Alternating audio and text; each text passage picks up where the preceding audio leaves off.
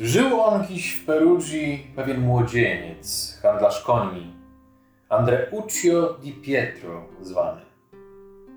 Zasłyszawszy, że w Neapolu jest dobry targ na rumaki, włożył do mieszka 500 złotych florenów i ruszył w drogę w towarzystwie innych kupców, chociaż do tych pór nigdy za bramami swego miasta nie bywał. Do Neapolu przybył w niedzielę wieczorem. Zasięgnąwszy języka od oberżysty, nazajutrz rano na targ się udał. Wiele koni obejrzał, niektóre mu się nawet podobały i wiele z nich targował, jednakoż przy kupnie nie mógł się na cenę zgodzić. Chcąc dać dowód, że o kupnie myśli, niezbyt chytrze sobie poczynał, bowiem kilka razy wyciągnął kiesę pełną złota na oczach przechodniów. W takiej właśnie chwili, gdy się swoją sakiewką pysznił, przechodziła mimo pewna urodziwa Sycylijka, gotowa zawsze pierwszemu lepszemu za lada grosz wdzięki swoje ofiarować. Minęła Andreucia, nie będąc przezeń spostrzeżoną. Zajrzawszy w sakiewkę, zaraz rzekła do się. Komuż lepiej by było na świecie niż mnie, gdyby pieniądze te do mnie należały. Z dziewczyną tą szła pospołu pewna starucha, także Sycylijka, która ujrzawszy Andreucia, opuściła natychmiast swoją towarzyszkę i pobiegła doń, aby go serdecznie uściskać. Młódka ujrzawszy to, zatrzymała się na stronie i milcząc czekała na nią. Andreucio obrócił się, a poznawszy staruchę, wielce się uradował. Ta obiecała, że go odwiedzi w oberży i po krótkiej rozmowie odeszła. Andreuccio zaś znowu na targ się udał, ale nic tego ranka nie kupił. Dziewczyna, która widziała mieszek Andreucia i jego powitanie ze staruchą, jęła się głowić nad tym, jakim by sposobem wyciągnąć odeń pieniądze w całości albo choćby w części. Zapytała się przeto ostrożnie staruchy, jak go poznała, kim on jest, skąd pochodzi i co tutaj robi. Starucha opowiedziała jej o Andreuciu z takimi szczegółami, że i on sam by lepiej nie potrafił, bowiem długo mieszkała na Sycylii, a potem w Perugii pospołu z jego ojcem. Powiadomiła ją także, po co Andreucio tu przyjechał i gdzie się w tej chwili udał. Młódka, zebrawszy wiadomości o jego rodzinie i krewniakach, postanowiła na tych wiadomościach swój zamysł chytrze osnować, aby tylko zaspokoić apetyt na jego pieniądze. Po powrocie do domu dała starusze robotę na cały dzień, tak aby z Andreuciem spotkać się nie mogła i wziąwszy pewną młódkę do podobnych posług zaprawioną, wysłała ją wieczorem do oberży Andreucia. Ta zastała go trafunkiem samego u bramy oberży i zaraz jęła rozpytywać, gdzie niejakiego Andreucia spotkać może. Usłyszawszy, że on jest właśnie tym Andreuciem, odwiodła go na stronę i rzekła: Pewna piękna i szlachetna dama tego miasta pragnęłaby, jeśli można, widzieć się z wami. Andreuccio, poczytujący siebie za urodziwego młodzieńca, zaraz wystawił sobie, że dama musi być w nim zakochana. Tak, jakby piękniejszego odeń mężczyzny w całym Neapolu naówczas nie było. Podniósł się natychmiast i nikomu w oberży o zamyśle swoim nic nie powiedziawszy, udał się do domu, który znajdował się w dzielnicy miasta zwanej Malpertugio. Jak zacną była ta dzielnica, już sama nazwa wskazuje, która oznacza tyle co zła dziura. Andreuccio, nic nie wiedząc ani nic nie podejrzewając, przeciwnie, wierząc, że do szlachetnej białogłowy się udaje, swobodnie wszedł do domu, poprzedzany przez służkę.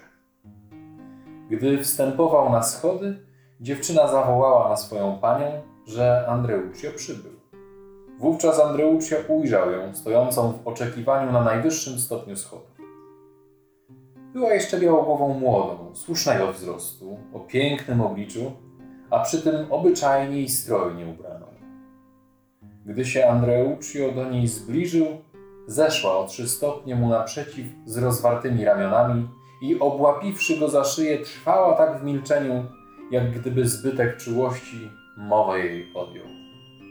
Później ze łzami w oczach ucałowała go w czoło i rzekła głosem od szlochów przerywanym Bądź pozdrowiony, Andreuccio, domu moim.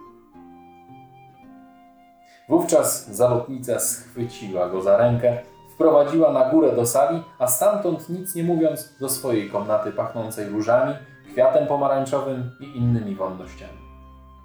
Usiedli pospołu na skrzyni stojącej w nogach jej łoża, a wówczas dama jęła mówić w te słowa.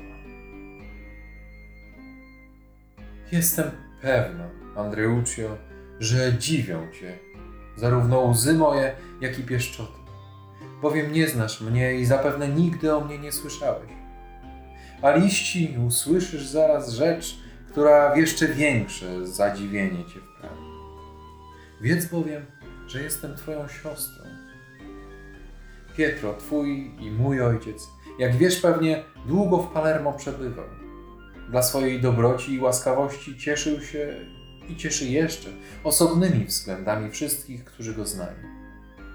Z tych, co go kochali, moja matka, szlachetnego rodu niewiasta, podówczas będąca wdową, miłowała go najbardziej.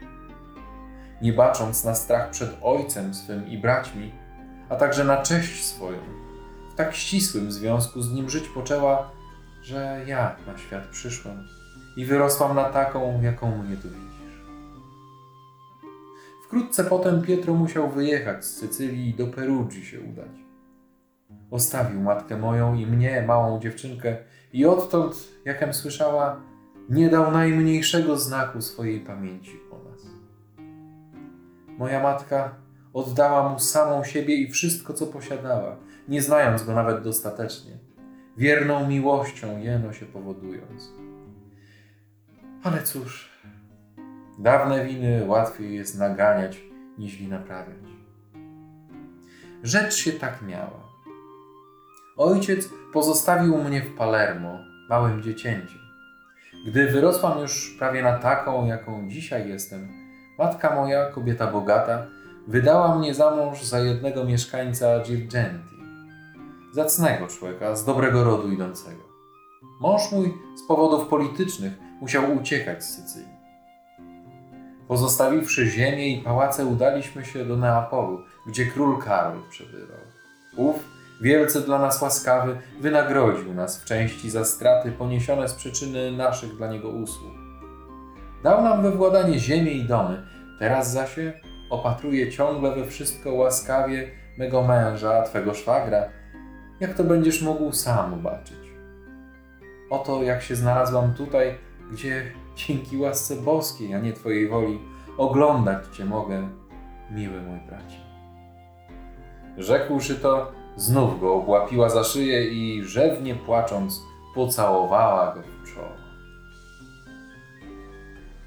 Andreuccio, słysząc tę bajdę, tak misternie utkaną i opowiedzianą tak składnie, tej, co ją opowiadała, głos ani razu nie zadrżał i słowa jej w gardle nie uwięzły, Przypomniał sobie, że w samej rzeczy ojciec jego długo w Palermo przebywał. Zresztą, według siebie sądząc, wiedział, że młodzi ludzie pochopni są do miłości. Poruszony zaś będąc łzami, pocałunkami i oznakami wielkiej czułości, uwierzył, że wszystko to jest prawda. Niewiasta zaczęła go wypytywać troskliwie o wszystkich jego krewniaków, wymieniając ich po imionach. Andreuccio na wszystko odpowiadał, utwierdzając się w wierze w to, co niezbyt mu wierzyć należało. Po wielu gawędach zasiedli wreszcie do wieczerzy z wyśmienitych potraw złożonej. Gospodyni przeciągnęła chytrze tę ucztę aż do późnej nocy. Gdy wstali od stołu, Andreuccio chciał się oddalić, ale Filutka rzekła, że nigdy na to nie przystanie. Neapol nie jest miastem stosownym do przechadzek nocnych, zwłaszcza zaś dla przybyszów. I zapewniła go, że już wcześniej Wysłała wiadomość, by go nie czekano z wieczerzą, donieść kazała zarazem, iż na noc do gospody nie wróci. Andreuccio, dając wiarę wszystkiemu i znajdując ukontentowanie w jej towarzystwie, przystał.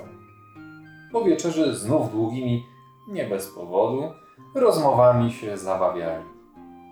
Gdy już część nocy minęła, zostawiła Andreucia w swojej komnacie wraz z małym pacholęciem, które miało mu być pomocne, gdyby czegoś potrzebował. Sama zaś ze swymi służebnicami udała się do innej. Żar był okrutny, dlatego też Andreuccio, pozostawszy sam, zdjął kaftan i spodnie i położył szaty na wezgłowiu swego łoża. Wkrótce poczuł przyrodzoną potrzebę uwolnienia żołądka od nadmiernego ciężaru. Spytał zatem chłopca, gdzie by ją zaspokoić można było. Chłopiec pokazał mu drzwi znajdujące się w rogu komnaty i rzekł: Idźcie tędy. Andreuccio wszedł tam śmiało, lecz postawiwszy trafunkiem nogę na deskę, która z przeciwnej strony oderwana była od belki, zleciał z nią pospołu w dół. Bóg był mu na tyle miłościwy, że żadnych obrażeń przy upadku nie doznał i może się z znacznej wysokości zwalił. Ubabrał się za to cały nieczystościami, których to miejsce pełne było. Dla lepszego rzeczy pojęcia opowiem szczegółowo, jak owo miejsce wyglądało. Zajmowało ono wąską przestrzeń między dwoma budynkami. Na dwóch belkach, łączących u góry jeden dom z drugim, położono kilka desek, a na nich siedzenie. Andreuccio poleciał na dół z jedną z takich właśnie desek. Ocknąwszy się w jamę, srodze zmartwiony tym przytrafieniem, jął wołać na chłopca. A liści ów, usłyszawszy odgłos spadającego ciała, pobiegł zaraz opowiedzieć o wszystkim swojej pani. Ta wbiegła natychmiast do komnaty Andreucia i jęła szukać szat. Znalazła je wraz z ukrytymi w nich pieniędzmi, które Andreucio nikomu nie dowierzając zawsze jak głupiec przy sobie nosił. Owładnąwszy skarbem, dla którego ona, mieszkanka Palermo, stała się siostrą Perugijczyka i tę pułapkę chytrą wymyśliła, nie dbała już o Andreucia, jeno zamknęła co prędzej drzwi, przez które ów wyszedł przed chwilą. Gdy chłopiec nie odpowiadał, Andreucio jął głośniej wołać, ale wszystko było na próżno. Wtedy zbudziło się w nim podejrzenie i jął domyślać się zasadzki. Niestety zbyt późno. Przeskoczył przez murek oddzielający smrodliwą jamę od ulicy i udał się wprost do bramy domu, którą doskonale rozpoznał. Długo tutaj wołał, stukał do drzwi i łomotał na próżno. Wreszcie zapłakał, upewniwszy się o swym nieszczęściu i jął mówić: O ja nieszczęśliwy! W tak krótkim przeciągu czasu straciłem 500 florenów i siostrę. Po wielu takich skargach znów zaczął do drzwi kołatać i krzyczeć. Tak się przy tym tłukł, że ten hałas wielu sąsiadów przebudził i złoża wywalił. Jedna ze służebnic damy, udając srodze zaspaną, ukazała się w oknie i rzekła: Kto tam do drzwi łomota? Zali mnie nie znasz? odparł. Jestem Andreuccio, brat Madonny Fiordalizo. Mój poczciwsze, rzekła służka. Jeżeliś zbytnio wypił, idź się wyspać i wróć tutaj rano. Nie znam żadnego Andreucia i nie rozumiem twoich bretni. Idź z Bogiem i pozwól nam spać spokojnie.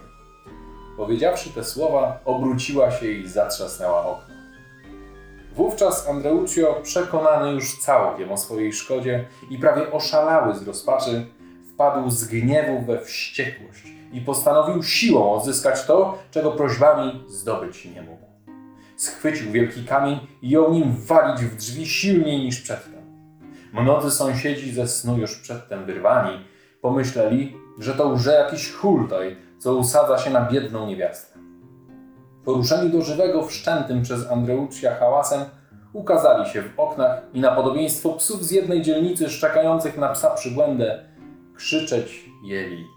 Wstyd to i nieobyczajność o podobnej porze przychodzić do domu poczciwych białogłów i takie brednie pleść. Idź z Bogiem poczciwszej, pozwól nam spać. Jeżeli masz jakąś sprawę do tej damy, przyjdź jutro, a nocą tumultu nie wzniecaj. Niektórzy z sąsiadów, lepiej znający naturę białogłowy, jeli radzić Andreuciowi na miłość boską. Oddal się przyjacielu, a jeżeli nie chcesz, aby cię jeszcze tej nocy zabito, umykaj stąd, pókiś cały.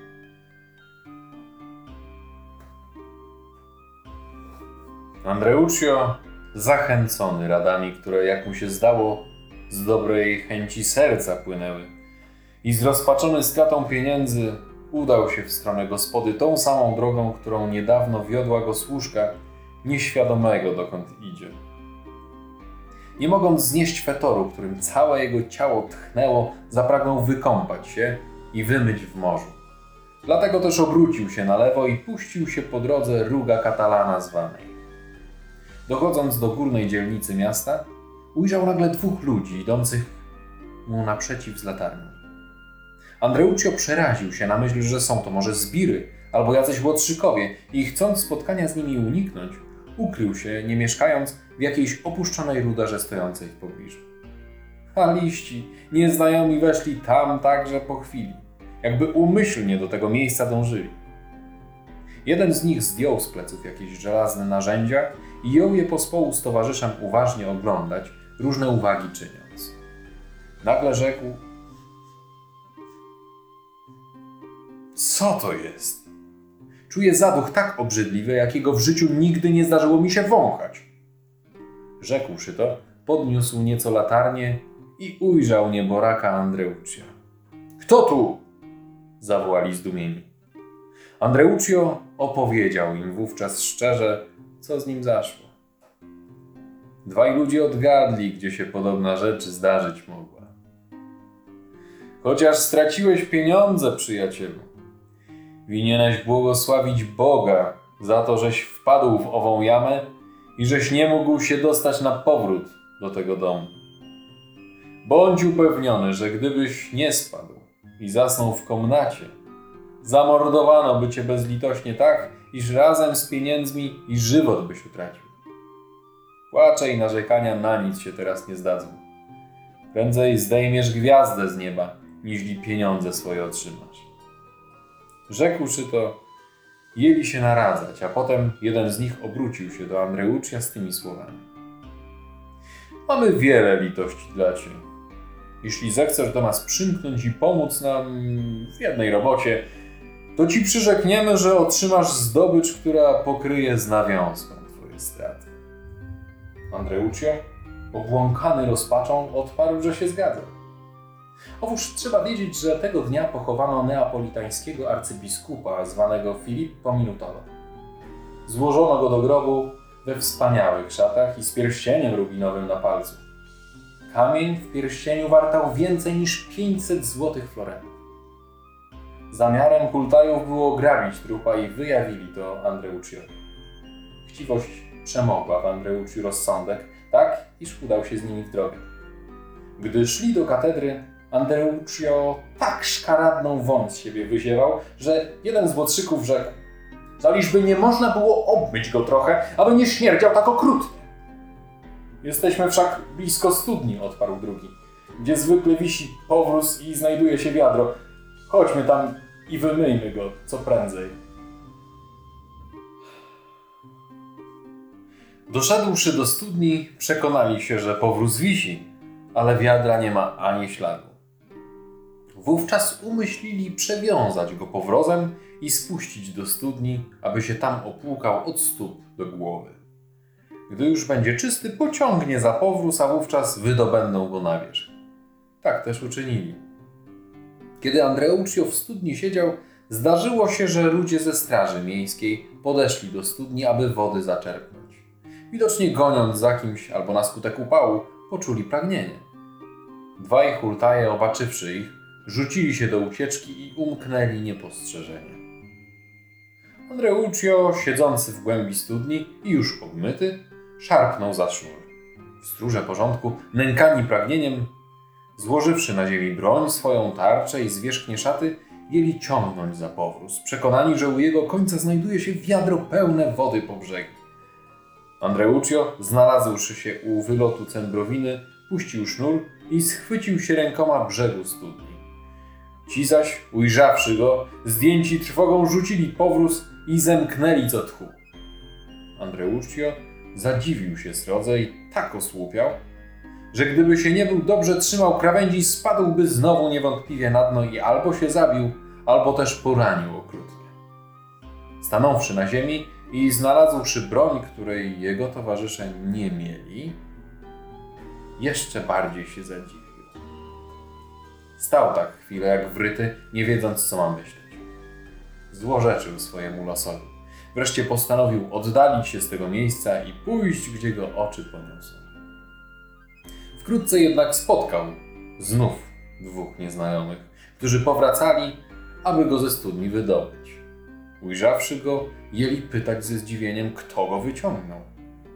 Andreuccio odparł, że nie wie i opowiedział im szczegółowo, jak się rzecz miała i co znalazł koło studni.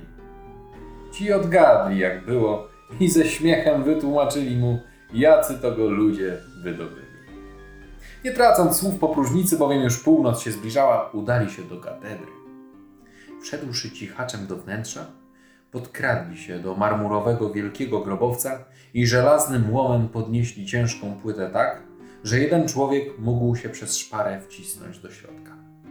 Gdy płytę podparli, jeden z nich rzekł: Właś tam, Andreuccio, do kroćset, jeżeli tego zaraz nie uczynisz, łupniemy cię przez łeb tym żelastwem tak, iż na miejscu ducha wyzioniesz. Andreuccio, zestraszony nie na żarty, spuścił się do grobowca, a schodząc pomyślał sobie. Kazali mi wleźć do grobowca, aby mnie później na hak przywieźć. Bo gdy im całą zdobycz oddam i będę się z grobowca dobywał, uciekną i pozostawią mnie z kwitkiem. Dlatego też postanowił najpierw o sobie pomyśleć. Wspomniawszy o drogocennym pierścieniu, który, jak mówili, znajdował się na palcu arcybiskupa, ściągnął go z trupa i na swój palec go nałożył. Później wziął pastorał, infułę, rękawiczki i szaty, tak iż zwłoki w jednej tylko koszuli pozostały i wręczył to wszystko towarzyszom, oświadczając, iż nic więcej nie znalazł. Ci, twierdząc, że powinien być jeszcze pierścień, nastawali na niego, aby dobrze szukał. Lecz Andreuccio, udając, że szuka, przecie nic nie znajdował i trzymał ich przez pewien czas w niepewności. Młodszykowie byli nie mniej chytrzy od Andreuccia. Powtarzając mu, aby dobrze szukał, w odpowiedniej chwili wyjęli podporę spod płyty grobowca i uciekli. Andreuccio pozostał zamknięty w grobowcu. Łatwo sobie wystawić można, co czuć i myśleć musiał. Kilka razy próbował podnieść głaz barkami i głową, ale trudził się po próżnicy. Przenikniony boleścią niezmierną, przytomność stracił i zwalił się na ciało arcybiskupa. Gdyby ich kto ujrzał w tej chwili, z trudem by odróżnił żywego od umarłego. Przyszedłszy do zmysłów, jął gorzko płakać, bowiem wiedział, że albo jeśli nikt już grobowca nie otworzy, będzie tu musiał zginąć z głodu i z zaduchu, albo też, gdy go tu ktoś zdybie, zawiśnie jak złoczyńca na szubienicy.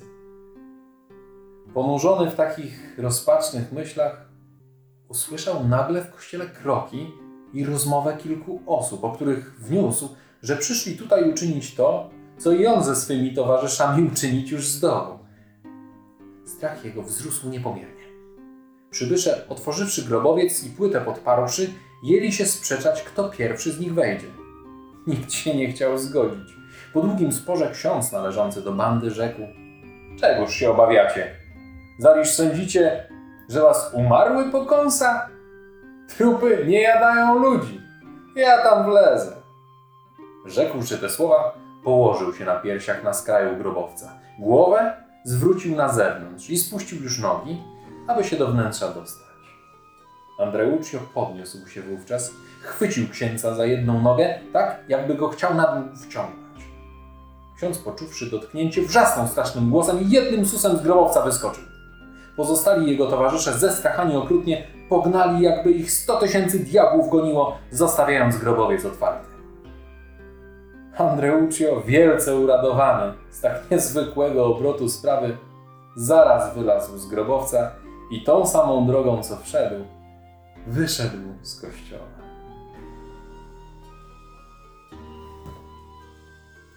Już dzień świtek zaczynał.